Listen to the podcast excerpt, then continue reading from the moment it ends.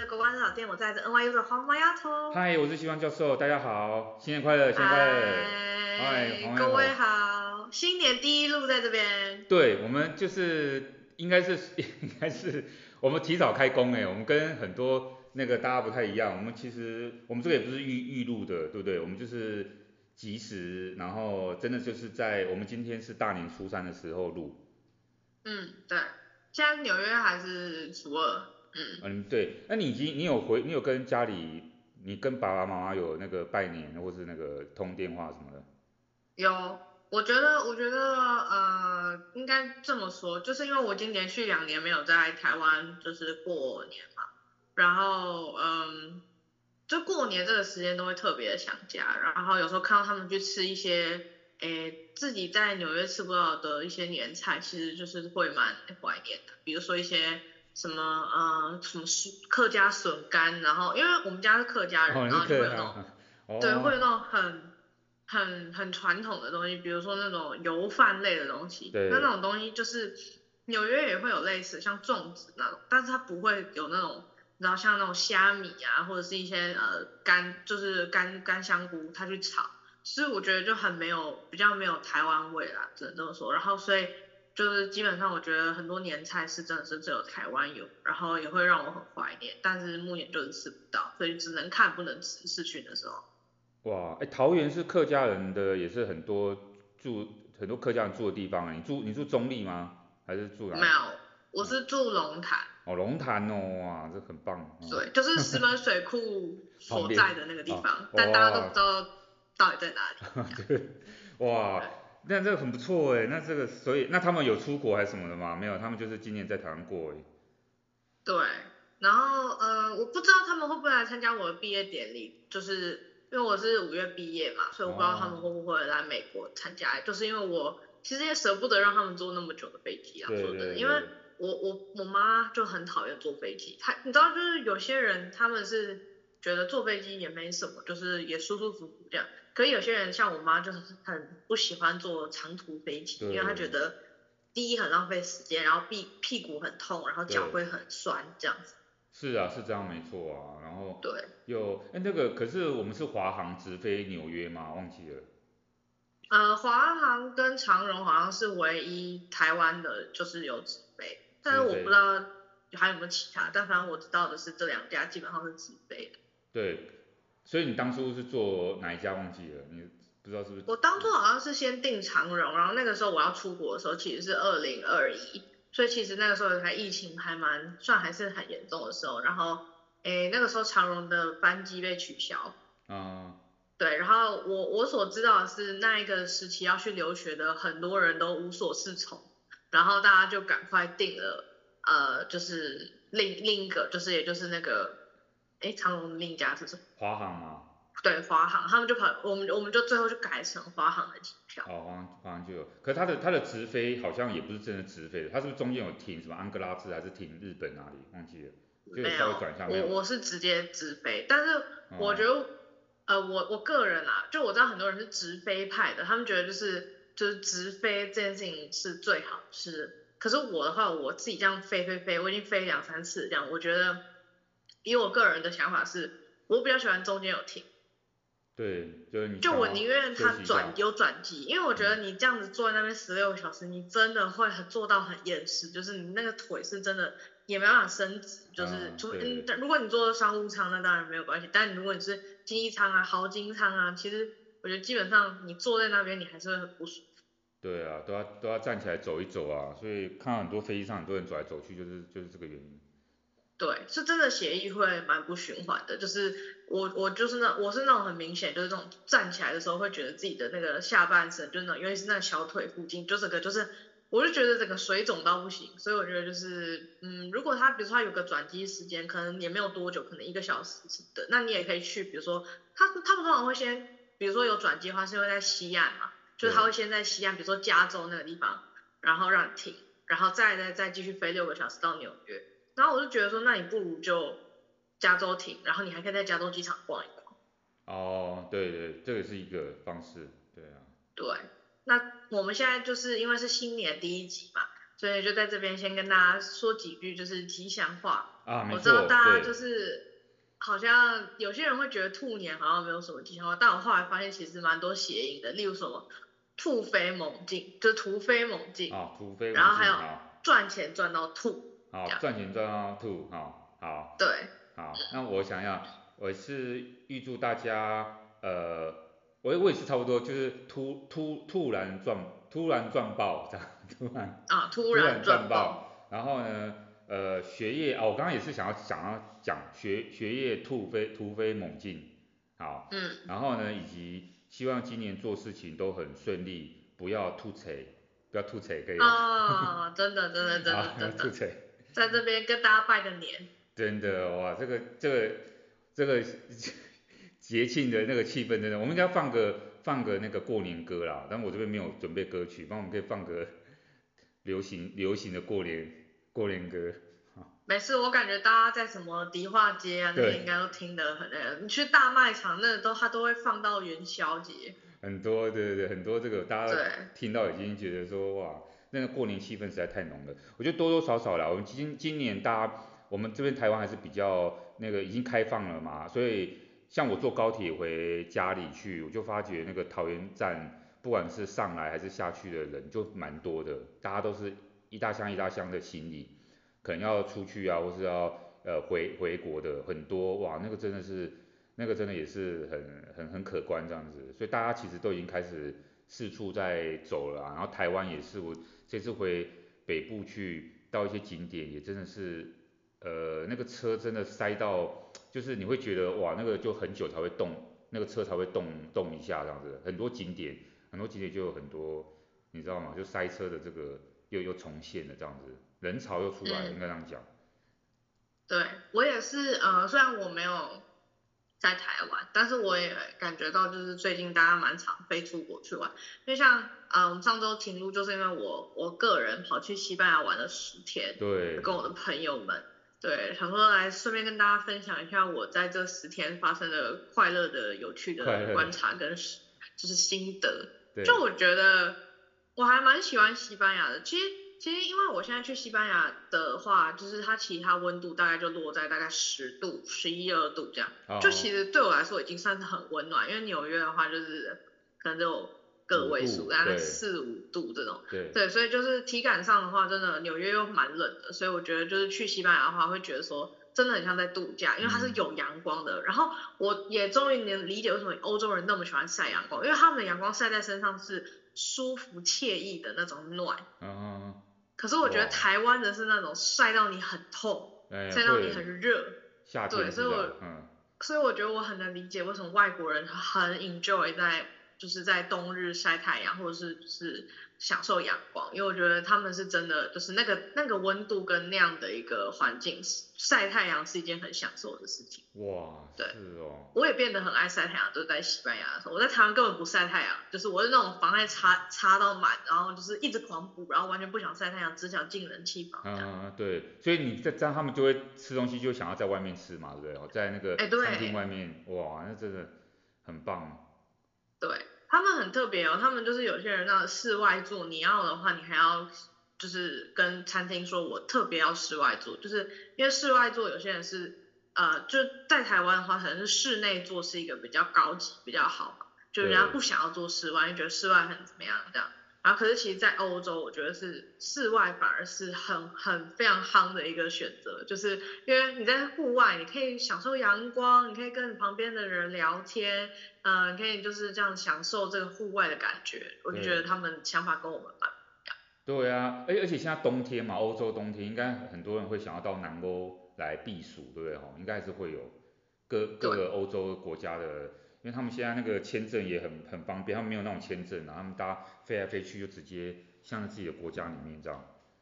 对，然后我去的话，我就比较不习惯的点是他们的作息。我觉得西班牙人是一个从小开始熬夜的一个民族，就他们呢，嗯、啊，很特别哦，他们一点才吃午餐，哦，然后晚上八点才吃晚餐。哇、哦，太晚了，晚八点，对。对，然后他们四点半后餐厅基本上不营业，到八点才会开。哦。就吃正餐的。那如果你想喝酒，随时都有酒可以喝，这就很奇怪。比如说你可以去点，你你在四点半你想要去点一杯啤酒，可以没有问题。可你四点半，哎，你你说那我已经点了啤酒，那我会不会来一份，比如说三 sandwich？没有，我们餐厅已经。他说不好意思，我们的 kitchen 已经 closed。他们他们已经先下班了，我们等下八点他们才会回来，他们去放假了。哦。就是他们是一个非常 chill 的民族，我觉得就是他们，哦、嗯，我我觉得在西班牙工作应该是一个很 work-life balance 的一个国家，就是他们是真的不觉得工作是人生什么很重要的事情，就是对他们来说就是享受当下，享受人生跟。我有一份工作，这份工作让我能够去享受我其余这些剩余的快乐时光，这才是最重要的。对，就是我觉得这个跟呃亚洲国家就很不一样，因为亚洲国家是觉得，哎，我要赚钱啊，我要有有 reputation 啊，我要有名声啊，我要怎么样怎么样，就是要把自己的人生基本上大部分时间奉献给工作这样子。可是，然后，可是西班牙人不是，西班牙人是我为什么要工作？我工作只是为了养活我自己的一个手段，嗯、但工作不是我人生的全部。对对对，是没错啊，所以哦有，不过有时候我们工作也身不由己啊，我们真的就是想说生活好一点，或是说你可能要存点钱，你可能有很多负担要要以后免得太重这样子，对不对？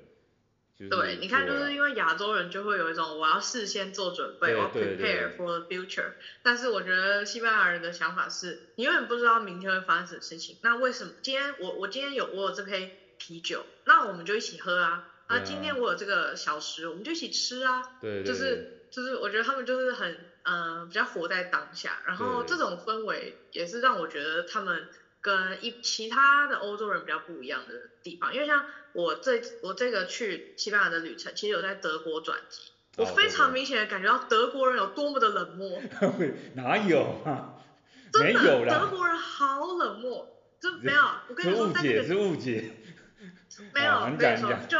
好，大家都觉得是误解，但我那时候也觉得是误解。可是我在那个德国机场，我一进去哦，没有每一个人的脸就是这样，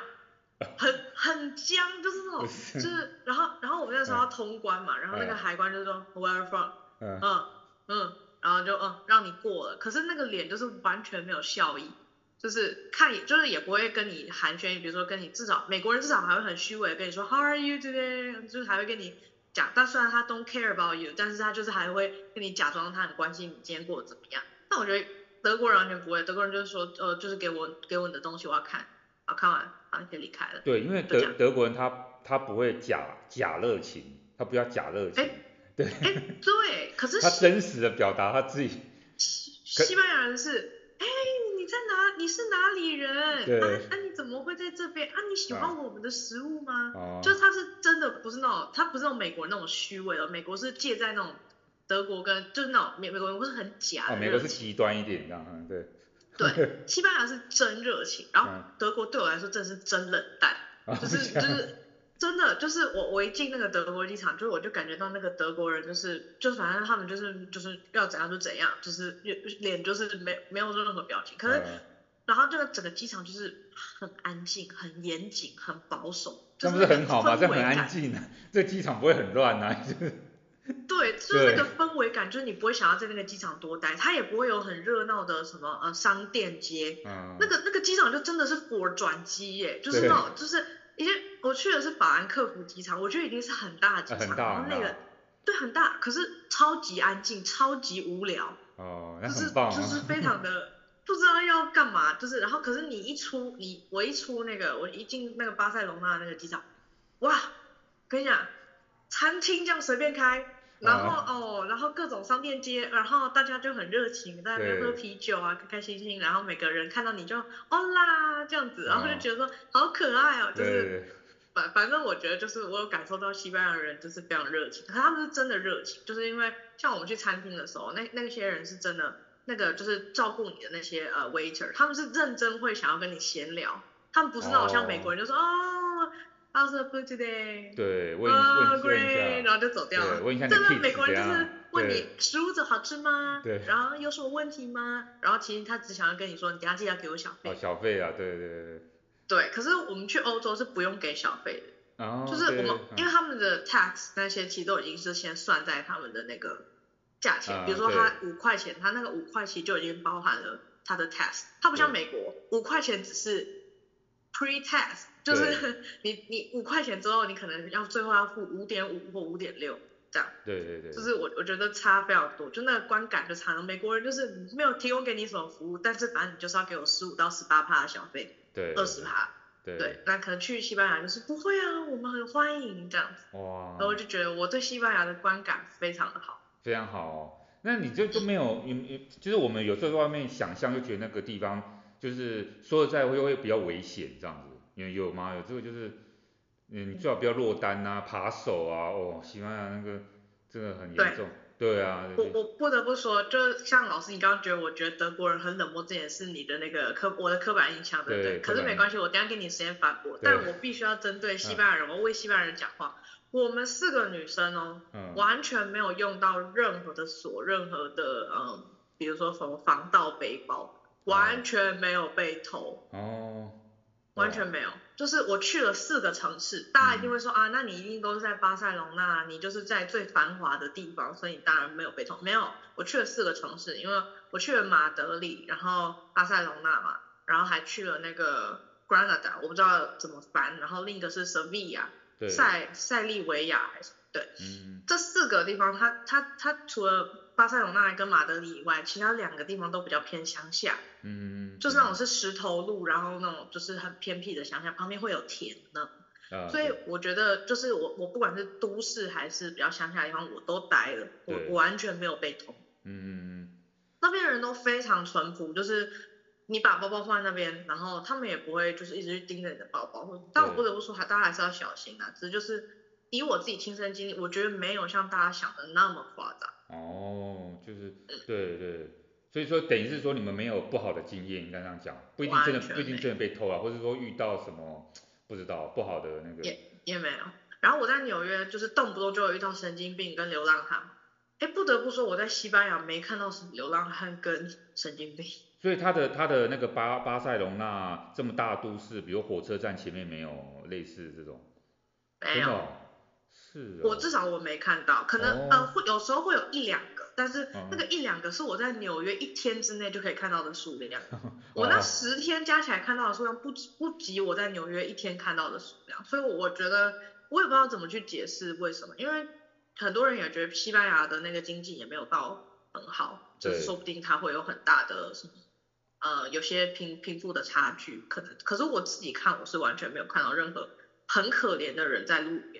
就是有，当然也会有那种看看现在会跟你乞讨的这种，但是真的很少。好，那我问一个比较深入的问题，我就是说你跟他们交流过程当中，当然每天他们，我说我是说他们很热情欢迎这些外来客人啊，因为你一看就知道是观光客嘛，他们欢迎你讲这些比较开心的事情，这个当然谁都会。可是你有从他们的对话当中有了解说他们怎么样看他们自己的国家，或者说他们现在经济状况啊什么什么之类的，有有到这么深入的那个吗？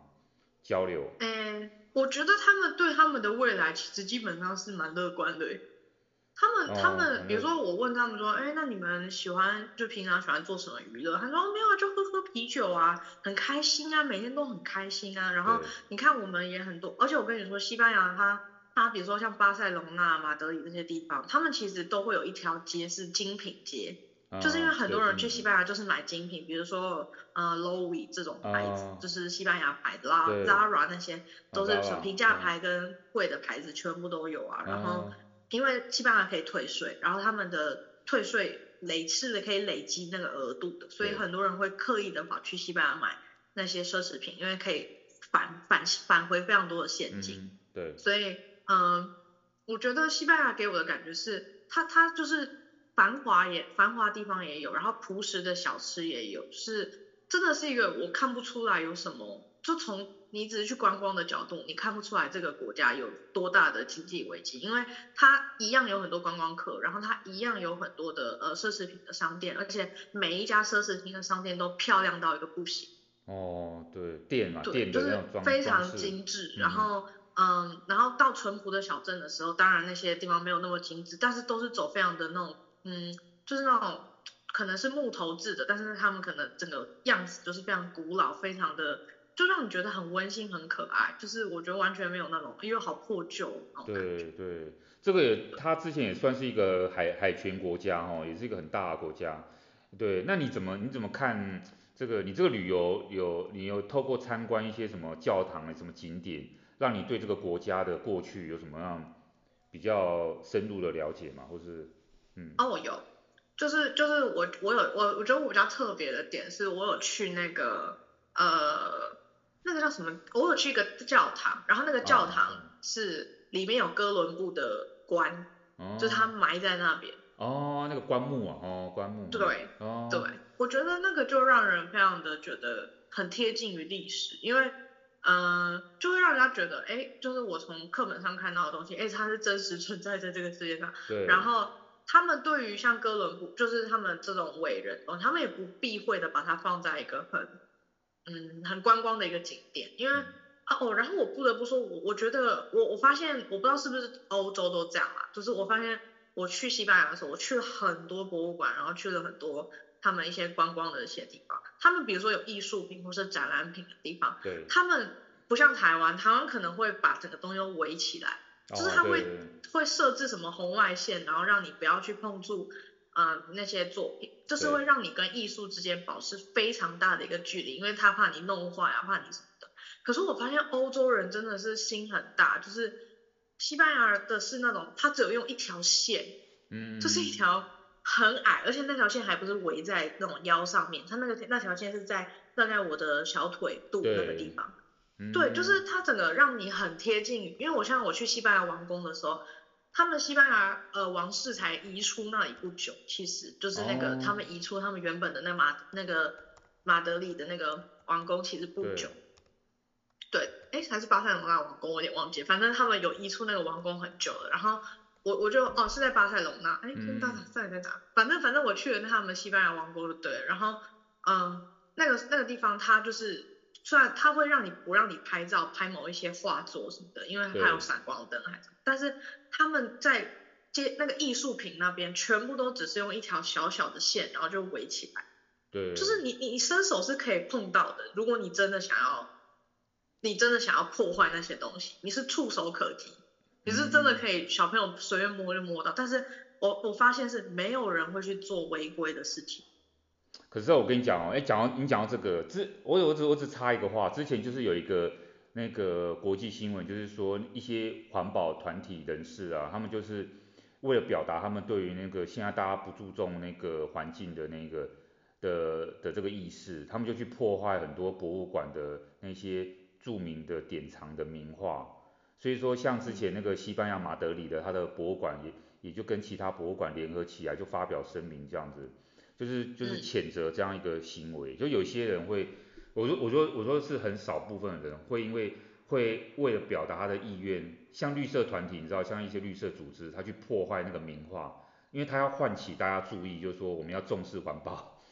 哦，我们不应该去重视这些这么贵的，哦、然后不知道谁在画的这些画。对，然后就像你讲，因为他没有防护措施，然后哇，大家就开始那个，像我像我我我第一我之前第一次去芝加哥的时候去开会，我我也是开会这样，然后呢那个我们就有顺便参观一下芝加哥的美术馆，然后就像跟你讲那样一样哦，他就是。那那一天我去芝加哥美术馆的时候，很多人哈，然后呢，他就是一样，他每个画的前面又弄一个一条线这样子，然后我就是想说，我就跟我其他那个老师那个团员，我们就讲，我就我就我就在问说，哇，他这个他这个画他是这样子保护而已，他都没有一个玻璃框，什么都没有，然后我就问说，这个画这个画会是真的吗？好，然后我们当然其他人都不知道到底是不是那个，我就去问那个馆员，那个馆员说，对，这全部都是真。就是不是赝品，是原原原始画。我想说怎么可能？因为他还有小朋友诶，他们很多小带小朋小朋友，他怎么会他怎么会受控，对不对？他如果给你弄个什么手在那摸一下，你这个画就那个，哎没有诶，他们就像你刚刚讲的，就简单的做一个防防护的那个而已。真的，就是你会觉得他们怎么可以对这些人类这么的放心？对啊，所以说。那你这个台湾不可能啊！你是台湾这个这这这故宫的故宫的文物，你怎么可能弄一个这个对，但是但是我有念艺术的朋友就有跟我讨论过这个很深奥的问题。嗯、他说，其实其实这个可以探讨到很深，就是就是人跟艺术之间的距离，就是。哦嗯，他他说台湾很奇怪，他因为他不是很，因为他在他在那边念艺术的，他说他不是很欣赏，因为他是做艺术管理的，他说他不是很欣赏台湾那种就是把艺术品框起来为了保护艺术品的这个行为。他说并不是因为保护艺术品这个呃心态不好，而是嗯他他让你跟剧就他让你跟那个作品之间是有距离的，就是但真正的艺术是你是很贴近于你的生活，他不他觉得艺术是。应该是你可以就近距离的看，哦，这个油画的这个纹路长这样，这个这这个长这样。他说你要你要去就是要怎么讲，就是管控你的观众们的心态是要从教育开始，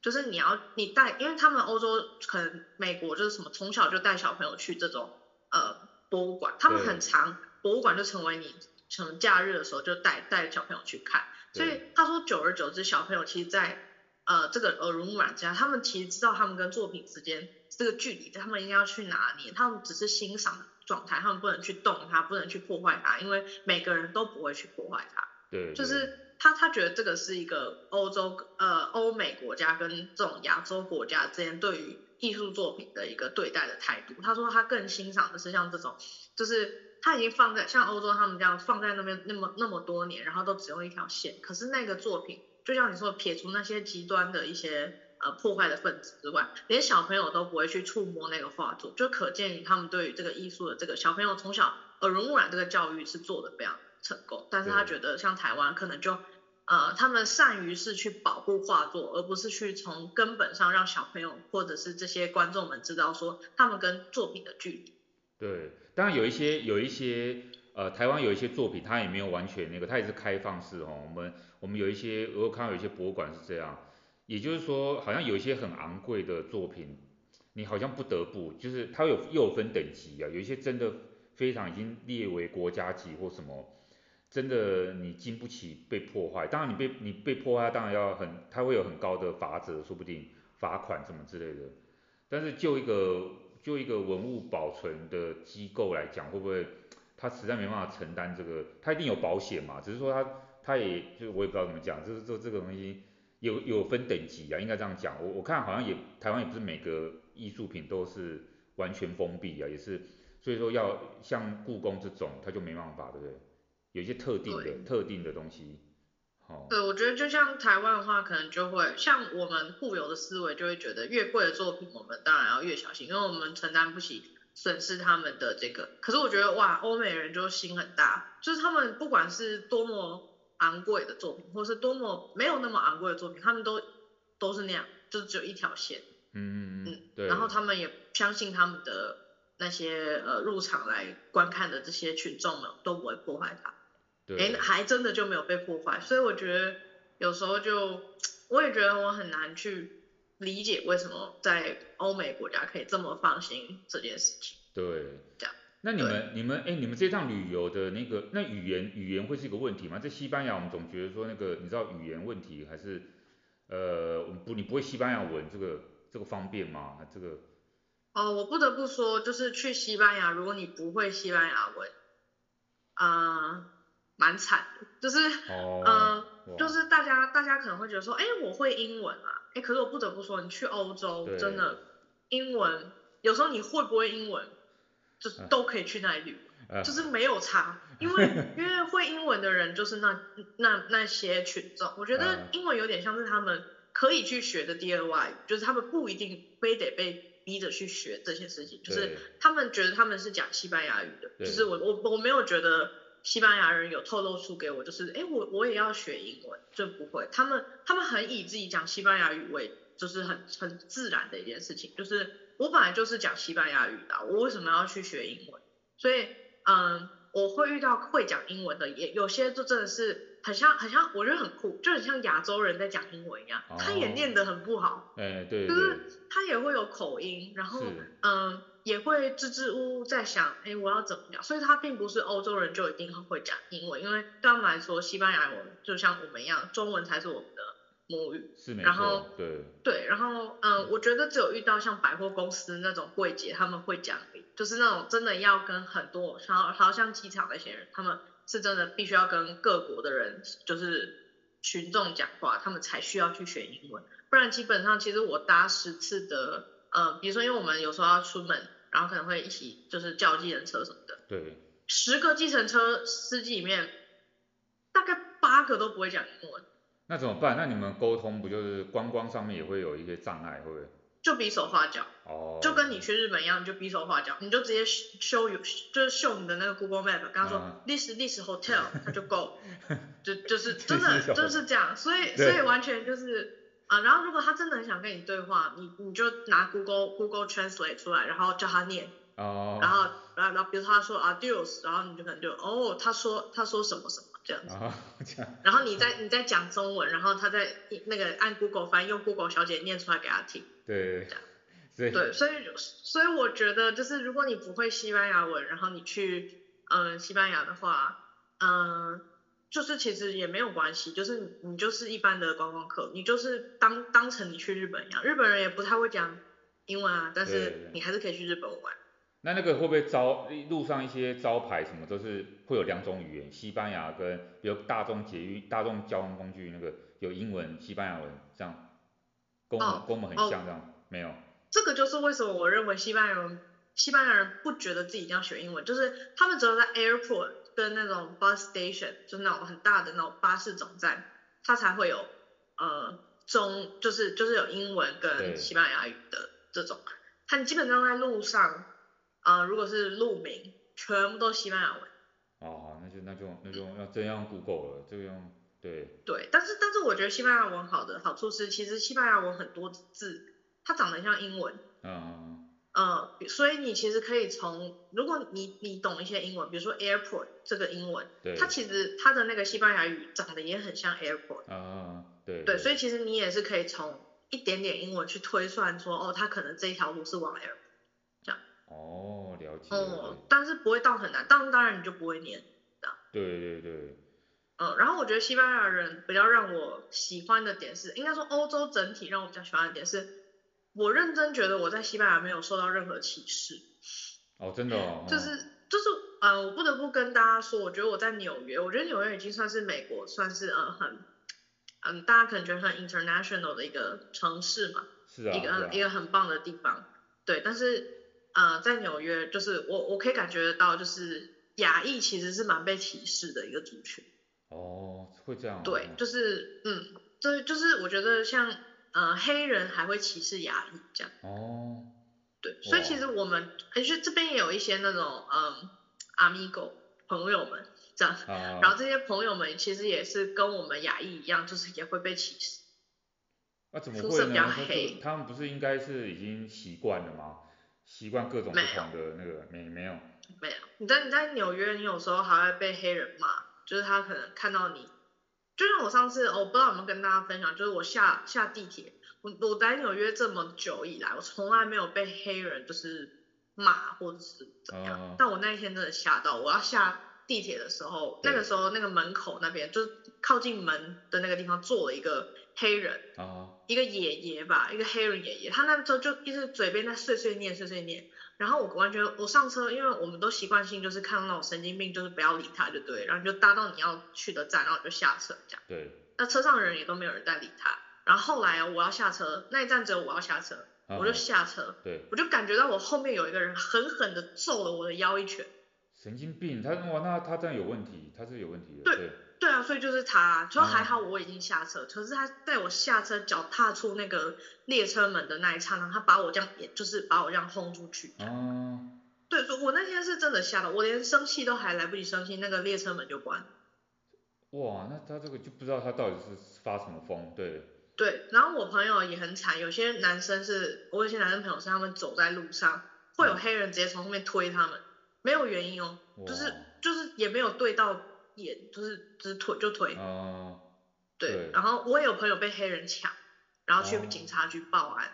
所以，嗯、呃，我觉得并没有就是那种，我觉得有时候大家都觉得说白人都在歧视人，但其实我觉得有时候，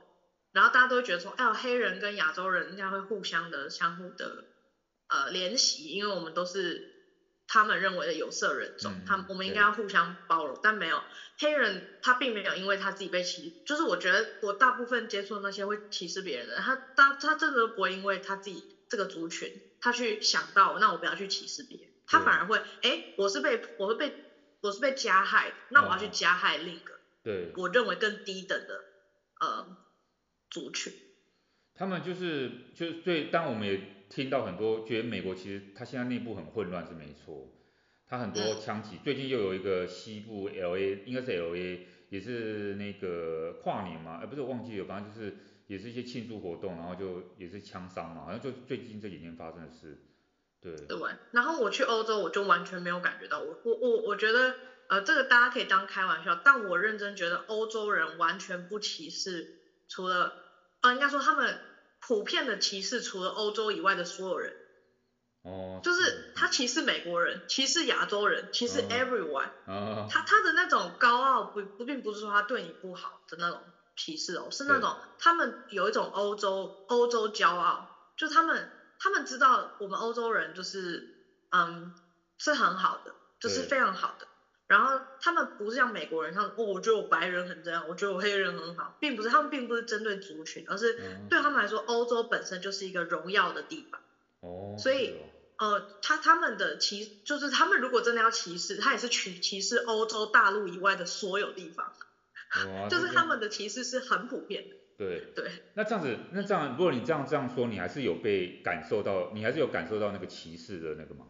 哦，不是，是我感觉到欧洲人他如果要对你冷淡，他的那个冷淡并我可以感受到他并不是基于我是亚裔所以对我冷淡，哦，而是他不想跟外国人有多么大的接触，哦，除非你是欧洲人，哦，这样，除非你也是讲西班牙语，你也是我们西班牙人，不然我不想跟你多聊天这样子。哦，那可能你讲西班牙语就又会好一点，因为你你可能是规划成西班牙，不一定，所以说。对，然后对他们给我的感觉就是，假设今天我是台湾人，我对我台湾有种台湾自信、台湾骄傲，那我歧视的就是台湾人以外的所有国家、所有人、所有群众。我并不是歧视说，哦，我特别歧视对岸的人，或特别歧视日本人，没有，他就是欧欧洲人是最棒的，欧洲人荣耀，欧洲人的生活很好，棒，我爱我的生活。然后如果我对你冷淡，是因为我不想要跟你有过多的接触，因为你并不是欧洲人。对，那他他就他就是活在他的记忆里面，你知道，他就是他就活在记忆那个里面。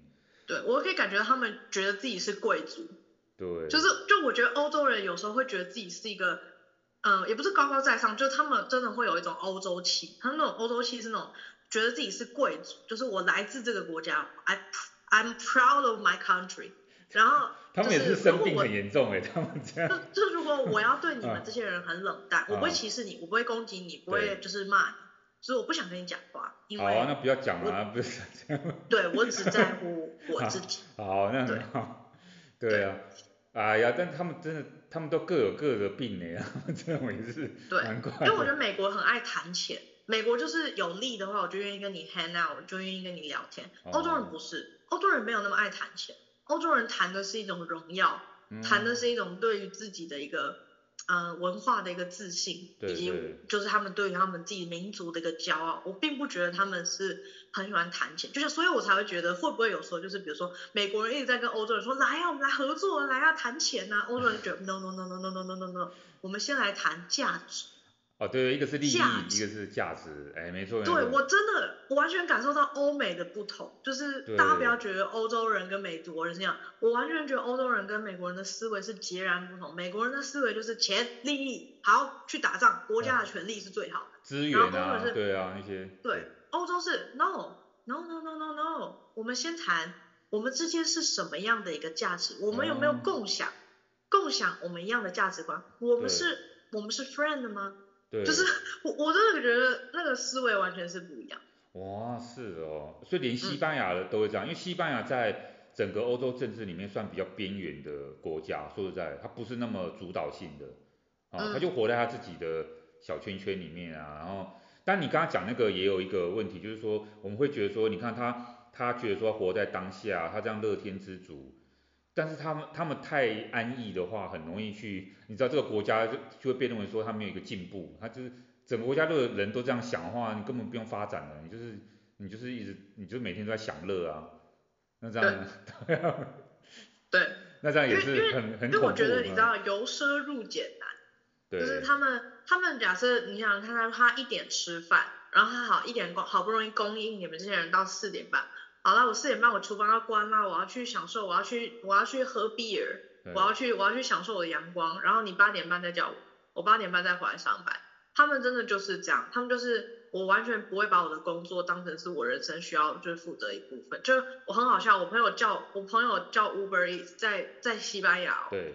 很特别。他那个他那个人他四点叫，对，然后那个人他送到 hotel 来，没有没有，他送到 hotel 来，然后他他因为我们没有西班牙电话，所以他送到 hotel 来，那个 hotel 人忘记要送，告诉他要送到哪间房间，哦，他就走了。哦。他就走了，然后他也不取消订单，他也不联络你，他也不找任何方式找你，哦、他他，然后他就他就他就去放假了，然后我朋友就很气，就打到那家店说，哎，你你们为什么没有人送餐给我？他说，哦，我没有去找过你，但是你不在，那个，然后他说，那外送员呢？可以叫他再送一次吗？我我现在在啊，然后他就说，我、哦、外送员哦，我现在已经四点四十分，他四点半就去放假了。哦。那我们会帮你取消，嗯、我们会帮你取消这笔订单，所以他食物都做了，但是没关系，因为人家四点半他不上班了，所以他这笔生意他也不要了。那他的权益，对，那个是那个老板权益，对。对就是这个是个这个那个是外送员的休息时间，四点半后他不工作。哇，那这这这这在搞什么？这在台湾就是被骂死。对，所以我真的觉得西班牙人就是，嗯，我已经放假了，所以你不，你没有资格要求我现在再帮你 delivery 任何东西哦。对，哎，那这样我再问你，你你在那边有没有跟他们讨论，或者说你有听到他们这个新闻，或者讲那个战争的问题，他们到底现在这个状况，他们有什么看法？还是没有？他他没有在管这个，你完全没有感受到那个战争对他们影响，有没有？物价啊那些都没有。完全没有，我感觉西班牙人就是好像活在一个 paradise，啊，就他们 还是就是还是很开心，然后就是觉得没有什么。当然我相信他们可能有关注到，但是我觉得对他们的生活影响上可能没有那么大。对，有可能是，他们不觉得有，有可能是上面的做决策的，他们有在担心这个。一般民众或许你看到是另外一个面相哦，他没有没有在没有被这个影响这样。对，他们只 care 自己，呃，四点半之后能不能去午休。这个真的是，这个当然也是也是蛮不错的哈。但是但是看到一个另外一个 西班牙的这个这个面相，我觉得这个呃刚好这次黄毛丫头去西班牙看，因为我们我们很多时候都在讲说那个田野调查就是这样，因为你其实现在就在做田野调查，只是你只是你不知道你没有刻意去做啊，你就是透过旅游去感受。嗯而且短短十天，说不定你你住了十个月，你住了十年，哎，然后你又发现不一样。其实西班牙人不是想象的这样，又不是又不是你想的这种乐天或什么，也有可能，我们不知道。嗯。对啊，嗯、所以说。这算是我只是短暂的观察。没错，那我们我觉得这个很棒哦，想要想要今天那个刚好开春，我们第一次录节目，跟大家分享一下这个西班牙的那个呃这个黄毛丫头的经验。而且啊，黄毛丫头她昨天有给我那个照片，然后我有，我们已经有陆续把一些，我们有挑选一些那个照片在我们的 IG 跟 FB 的粉砖上面了，其实，然后我，然后我发觉啊，我昨天就在看你的照片，我就想哇，那个黄毛丫头她还有一些 pose，她是她是给我拍完美照，是不是？她是给我低头，然后 就你低头，然后等下你是怎么样？你就是你你没有。你的你都不看镜头，然后要看脚，你在看脚，为什么要看脚？没有，我，我们女生拍照本来就是脖子痛、脸痛、下巴痛啊，就是没有，你直直的看着镜头太土了。啊，对。现在拍照的最新的姿势，当然就是你要让你的腿修长，你要让你两只腿交叠在一起，然后让那个有一只脚比较前面，这样你腿看起来就很长。好好好，那我我也尝试一下。对，教导给大家这个拍摄技巧。好。太棒了，那我们这一周的国际新闻呢？我们其实今年才刚开始哦，发生了很多事。那国际之间当然有很多不同的状况。我觉得今年，呃，当然我我好像看到新闻是说，我们今年有抽国运签，好像台湾的国运还蛮不错的，上上签这样子。只是说台台湾会不会真的这样发展还不知道，因为最近大家还蛮关切的，就是说。中国大陆会不会武力放台的问题？所以说台海呢，在年初刚开始的时候还是不是非常平静。其他世界各地呢，我们陆续这样看一下，也也没有好到哪里去。你看像欧洲的法国啊，持续还是有很多的抗议的民众，他们对于那个马克宏的这个，他们叫做 pension，就是说那种退休基金的那个问题，还是一直在吵闹不休哈。很多，特别是你刚刚讲的，就是他们这个欧洲人对于个人的权益非常重视，所以对于那个退休年限的。到底要定在哪一年，他们就会很在意啊。还有就是说，呃，退休之后的得到的那个算是国民年金嘛，退休金的金额，其实法国都一直在吵这个事哦，所以他们有很多抗议。英国呢也陆续呢不断有大罢工的事情发生啊，英国也没有也没有也没有非常的顺畅这样子，我们可以这样讲。那我们也看到说秘鲁，秘鲁也很妙，秘鲁也是有很多这个对他们新任总统啊有持续的有抗议。啊，因为他们当然就整个社会的这个冲突分歧非常严重。哦，我们秘鲁，我们我们等过一阵子这个过年完之后的那个，我们会再做一些详细分析。哈，我们现在就给大家纵纵观一下。哈，其实很多国家都非常的不平静。最近我还听到那个昨天还前天呢，那个南韩的总统尹锡悦，可能黄毛丫头没有注意到这个新闻，他他又失言了。他去阿联那个阿联酋嘛，去等于是给他的南韩士兵鼓舞鼓舞士气哈，他们可能在那边有军事上面的合作。他居然说呢，呃，阿联的阿联酋的敌人就是我们的敌人，好，因为阿联是呃南韩的朋友，所以他就做一个比喻，他说我们南韩呢跟阿联酋都面临了共同的敌人。所以说，像南韩面临的北韩这样一个敌人，阿联酋面临的敌人就是伊朗这样。就因为他这样的话呢，他就触怒了伊朗，然后好尴尬哦。伊朗就请他的南韩大使来去做说明，到底你的总统是讲这个是什么意思？你们是不是要颠覆？你们是不是要在阿联酋里面，然后要鼓噪这些什么，做一些特殊任务，然后要来呃把那个阿联酋跟伊朗的这个关系做一个对立？等等，你会发现到说很多不平静的事情发生。那回到我们两岸的部分来讲呢，就是我刚刚跟跟大家说到的是，其实最近大家最关心的就是说这个台海的问题到底会用什么方式来去结束，会不会有可能用武力的方式来解决？因为好像对岸他们对于这个台湾呢越来越不友善。我们也看到说呢，大概五天之前的时候，一月十九号。吴我们的外交部部长吴钊燮呢，他才接受英国媒体的访问的时候呢，他就警告，他这个警告呢，可能是警告台湾，也可能警告世界各地，不要去低估台海发生战争的可能性。这样，于是他就说呢，中共武力犯台几率其实是升高的，而且他还讲了一个时间点，是二零二七年。为什么是二零二七年呢？因为二零二七年是习近平第三任任期的结束之前。好。他们一任是做五年嘛，因为二零二二年，假如我们算习近平现在是二零二二年进入到第三届的话，等于是五年之后，他在他要进入第四届，好，假如说他还可以活到第四届的话，他进入他第四届任期之前，他有可能，为了要在根据吴钊燮的说法哈，可能要在历史上面留名，可能呢要把他中国大陆内部的，比如说经济压力，或者是说到时候他们可能会发生政权不稳定的情况。把这个压力呢转移到台湾身上，变成是把国内的注意力呢转到台湾身上，一方面可以让他的政权，中国共产党可中国共产党这个政权可以稳定，另一方面呢，他可以呢让他自己在是在历史上留名，啊，他就正式要解决台湾问题。啊，如果你要解决台湾问题的话，你用一般这种我们什么经济的手段啊、外交的手段啊，可能没有没有办法达到这个统一的目的，所以。最有可能就是用武力的方式来改变台海的现状啊，然后来去发动战争这样。我觉得大家对这个问题最近都非常关注，所以像我我昨天回去过年啊，然后那个在那个很多亲戚朋友也是也是会问我，因为他们一般人他们其实没有真的了解这个实际的情况，就问说到底会不会发生战争，然后发生战争他们是不是要先准备好，比如说准备好第二个护照。或者是说他们要准备一些，我我不知道怎么准备啊，准备粮食嘛或什么之类的。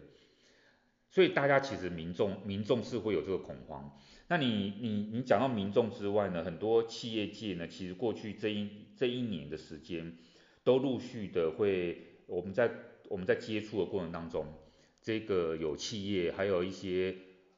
国外驻台湾的使馆的人员，他们有他们国内的的企业的询问，也都会去问我们说，到底跟我们交换意见，说到底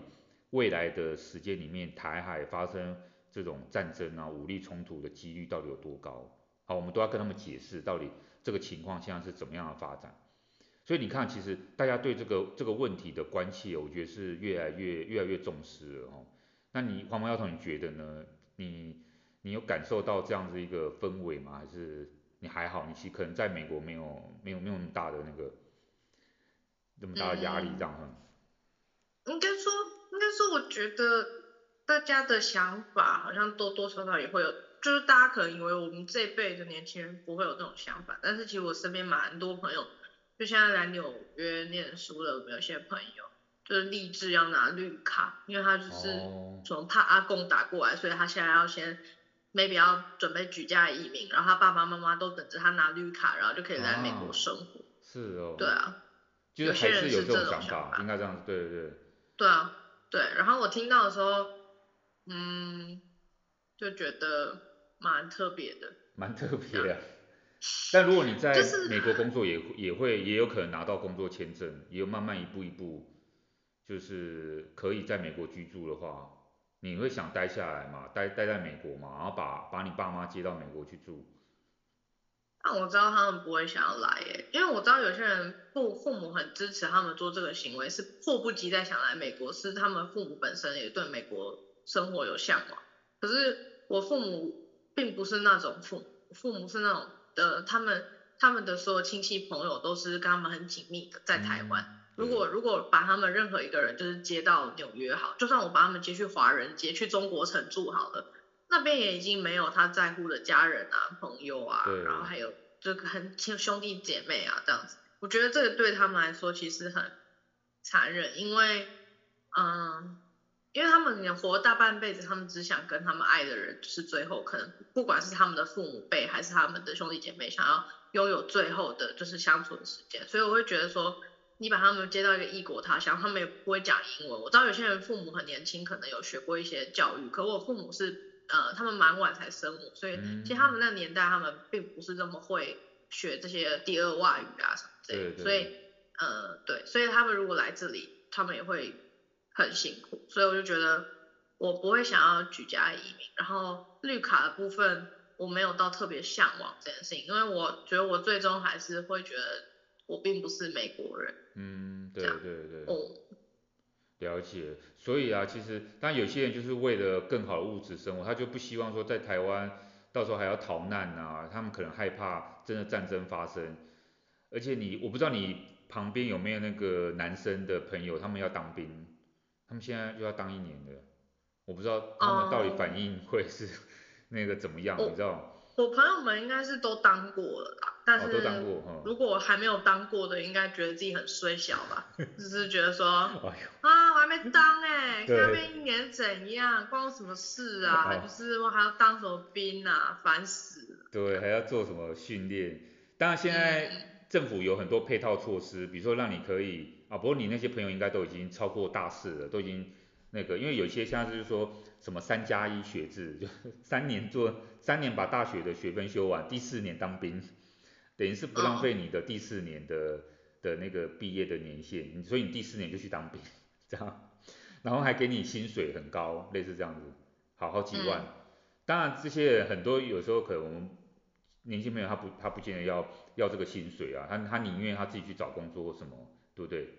所以有很多你可以看你用什么方式去想，嗯、你也可以说我很爱国，我没关系，我就是为了保护我们台湾的未来。现在当然就是说大家都很担心这个事情，然后我我我在过年前的时候有接待一批呃你那个美国哈佛大学来组团，他是哈佛大学组团，但他实际上不是所有都是哈佛大学，他还有一些是呃哥伦比亚大学哥大的教授，有一些啊。呃不同的大，不过大部分都是哈佛大学为主，然后跟一些哥大，还有一些其他的美国老师，他们到台湾来拜访，那其中一个地方就拜访我在台北那个基金会，我们就我们就聊了一下这个问题。除了哈佛大学团之之外，过年之前蛮多，过年之前还有那个南韩的统一研究院，还有这个新加坡的团体，还有这个日本的众议院跟参议院议员也都来特别特地访问我们这个机构，当然他们还有访问其他的那个，那大家共同的话题就是对台海情势的分析跟交换意见。那我们就讲美国团好了，美国美国团这个呢。他们当然，他们从他们角度来讲，他们认为说美国一定是有在，美国政府应该来讲，美国政府的确有在准备。如果说到时候台海发生冲突的话，他们要怎用什么方式介入，或者说他们要用什么方式，不管是协助台湾也好，或者说帮助他们自己的利益在台湾这边台海不要受损。所以我们就交换这个意见。可是呢，他们像美国人有一，他们就问我们一个问题，就是说他们有点不太理解，就是说好像。你们台湾有一些这个政治人物也好，或是有一些政党人士，跟有一些人，他们会有一些言论是以以美论，就是怀疑美国人对台湾的真心，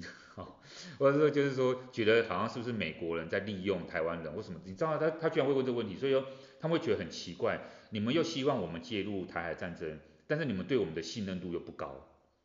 他就他就一直问我们这个问题，说到底，那你们为为什么你们台湾人会这样？你们既然不相信我们，但又为什么又希望我们帮，又要依赖我们，又要我们来帮助这样子哦？这个问题当然也很很难解答的哈。那只是回到刚刚吴钊燮这个部分呢，到底中共会不会武力犯台呢？说实在的，假如说听我们节目的听众，或者说有我我觉得我跟媒体也都是同样的回答，就是说他们在问这个问题的时候，我就说以目前看来几率还是不高。以以目前看来还是几率不高，不管是接下来这几年，因为你会发现到说他现在的很多的这个中国官方的立场论述还是没有改变。那你说他们现在做的事情是什么？他们现在还是有使用武力的一些方式，可是这个武力的定义当然是很很广泛的。对他们来讲，他们现在不是在使用武力，他是用一些武力的方式来去希望达到他一些政治目的。所以说他至他至于说他会不会真的？要用武力的方式来解决台湾问题，我觉得他也他他也是在想，因为非常多的变数，包括他发现到说，第一个，台湾也不是这么好好怎么样好拿下部分。我们从军事战略的角度来讲，台湾是一个很难攻的地方。说实在的，它没有像乌克兰这样，它是一个广广大的平原，然后你可以在上面不断的厮杀。我们不是，我们其实是有很多地形上面的。一些限制对于解放军来讲，它不是这么好去去 handle 的部分，这样子哦。另外一个就是说，我们台湾的位置所在地，对很多国家来讲，它会影响非常大，所以这些国家势必都会被牵入。所以你现在看到很多大家这些，包括澳洲、包括美国、加拿大、包括日本，他们都在做一些呃立场上面的宣示，是因为他们不希望他们的确他们不希望他们被卷入这个战争。于是他们做了很多联合的军演，他们就是希望能够遏制中国大陆真正某一天对台湾动武。那遏制的方式就是让中国大陆的领导人知道说，你今天如果要打台湾的话，你的代价会非常非常高，这个这个高可能会胜过于乌克兰战争。好，所以说他们也要做这个动作。那的确我们在一个紧张的环环境里面，可是现在这个紧张的环境的目的都是很多这个各种角力的对方都是希望说。这个战争能够不要发生，所以大家的大家在用一种手段，就是说遏制对方真的开的第一枪这样子。那另外还包括就是说，你会发现到说，中国中共方面也是在考量说，到底美方的态度怎么样，到底台湾的态度怎么样？因为我们也要选举的，我们有可能到时候选出一个国民党的候选人，或是选出一个比较立场上面不是这么冲突的总统候选人，或是甚至可能他。放弃了一些比较台独的思想的时候，愿意跟对岸来谈判的时候，那这时候对岸就会退一步了，他就觉得说，那我们可以可以来谈判，不见得真的要用武力的方式来解决这样。以及呢，他会觉得说，就算武力是最后一个手段，可是在这个之前，我们还是有很多其他的方式，我们还是可以陆续的透过美国哈，他会觉得说，他现在就是要透过美国，透过国际社会，或是透过一些外交甚至经济的手段。他还是有用一些经济手段来去阻止台湾真的往一个他不想要往的方向走。嗯，那只是说最后最后有个麻烦是说呢，那台湾到底想怎么样做呢？台湾现在目前的确没有一个很大的共识。我们现在当然会觉得说，我们现在希望我们现在原来的这个现况，我们叫做现况这样。那这个现况的定义对很多人来讲就是已经独立了，就是基本上我们没有被他管辖过，我们没有被中华人民共和国管辖过，我们就是应该独立的那一个。只是说这个事情就非常复杂了，就是说实际上是怎么样，跟你要不要宣称你是独立的，你知道你要不要宣称是，或者说你要不要争取一个国际上的一个很明显的地位的那个，那它就有一个有一个差距。现在现在我们实质上面的独立，这个是有满足了，对不对？可是你有一些人不满，有些人认为说我们应该在名称上面要更改啊，我们不应该要要再继续用一些旧的名称，那这一段路上面就会有有很大的困难。那这时候要怎么办？就是我们到底台湾有没有一个共识，然后要往哪个方向走？那有了共识之后呢，要不要跟对岸来谈这个部分？而且要用谈的，不要用战争的方式。那这个这个就有很多的。很多的不同的，我觉我觉得现在大家还在凝聚，或者说也可能没办法凝聚共识，对不对？因为因为实在各种看法太多了，以至于说你现在看到吴钊燮这个说法，我还是宁愿相信说吴钊燮讲的这个二零二七年，当他已经讲出二零二七年的时候呢，绝对就不会是二零二七年，因为他已经把这个题目讲破了，对不对？他就是跟大家跟大家讲说，你看啊，大家你看他们二零二七年要打我们了，那对岸也不会那么笨，你觉得他真的会选择二零二七年吗？他当然是可以选择二零二七年打，但是实际上呢，这个吴钊燮的这个做法还是一个比较是贺主的作用嘛。我们也相信说吴钊燮的担心可能也有，我们也我宁愿相信他担他的担心是多余的，因为他都把这个东西讲出来了。实际上有一些逻辑上面的道理是没错，只是就像很多之前人家预测那个中国大陆它会崩溃。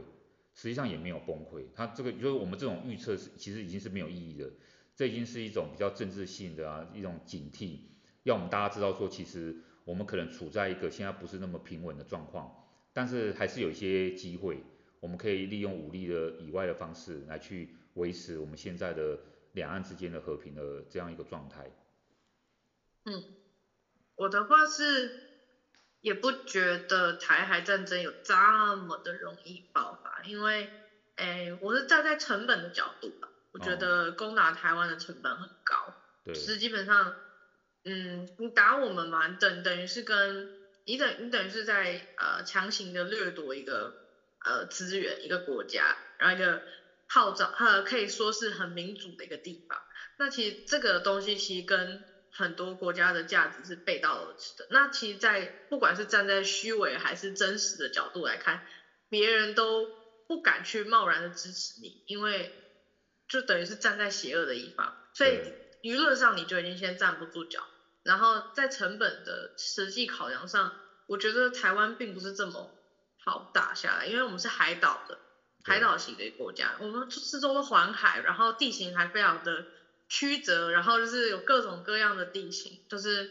我们我们虽然小小的，但我们的平地到海拔的这个高度，其实最高的高度其实是有非常非常大的落差，落差就是我们台湾的地形是很丰富的，所以基本上如果你要熟悉台湾地形，那除非你从以前到现在都在这边军演啊，不然你怎么能够一下子就熟悉这边的地形呢？然后跟这边的一些呃，比如说山海的一个环境什么类的。然后当然也是，我觉得攻打我们，那你也得要真的要预测到到时候没有任何人会来援助我们，对，包括我们自身的武力也不够抵挡，等到别人来援助我们，就是他要有十足的把握，他才可能做这个。就算他有十足的把握，我们有我们可能没有那么多的军力去抗衡他，他也要有十足的把握，别的国家不会来帮我们呀。对，那那我觉得这些意图上的东西都是你没有办法百分之百确定，因为你又不是那个国家，你也不知道当到时候那个国家的领导人会是什么样的态度，什么样的一个作风，说不定人家比你更凶，人家可能就是更更不温和的话，那他一定会来帮，或者他不会来帮，就是你很难去预测未来的事情。所以我觉得，虽然很多人会很担心台海爆发战争，他是不是需要先。嗯，为就是想要为自己的未来做些打算，我觉得这也没有错，就是每个人的想法是不一样，就是可能有些人就像我说的，我的同学们，可能有些人就是已经在为了绿卡做准备，然后想要把父母接过来啊，他父母也欣然很很期待在美国的新生活，对，那我觉得也祝福，但是像呃，我觉得大部分人可能是跟我一样，就是可能父母是更越想要待在这个，就是他们原本出生的这个环境，他们也不愿意去离开他们依附的这个社群网络，以及他们熟悉的这个语言跟环境，所以我觉得，嗯，要把他们接过来美国，当然实际上你可以做得到，但是他们快不快乐跟，嗯，他们想不想要这么做，那又是另一个回事，这样。对，所以我们纵观二零二三年呢，我觉得大家不要太悲观。二零二三年呢，其实我们还是的确都会有，还是有会有一些困难哈。但是大家要相信说，我们台湾跟乌克兰还是不一样的一个情况，不要被这个战争的事情扩大影响到，或者说被媒体的这个判断来去影响到我们的生活步调。我们其实还是先做好我们自己的部分，然后二零二三年的这个国际情势的部分呢，我们会陆续。来跟大家来分析，一旦我们发现到说对岸有什么蛛丝马迹呢，一定我们会透过节目呢跟大家来提醒哦，这个局势的变化其实非常快的，但是我们就走我们自己的步调，我们会陆续为大家来做一个分析。我也相信啊，我觉得我跟黄毛丫头也相信，二零二三年不会不会，我们不会有什么武力犯台的，这个中共并不会有这么立即性的危险发生啊，大家还是可以安心的过过完这一年，入我们现在未来这一年，我们还可以。继续走下去，这样哦。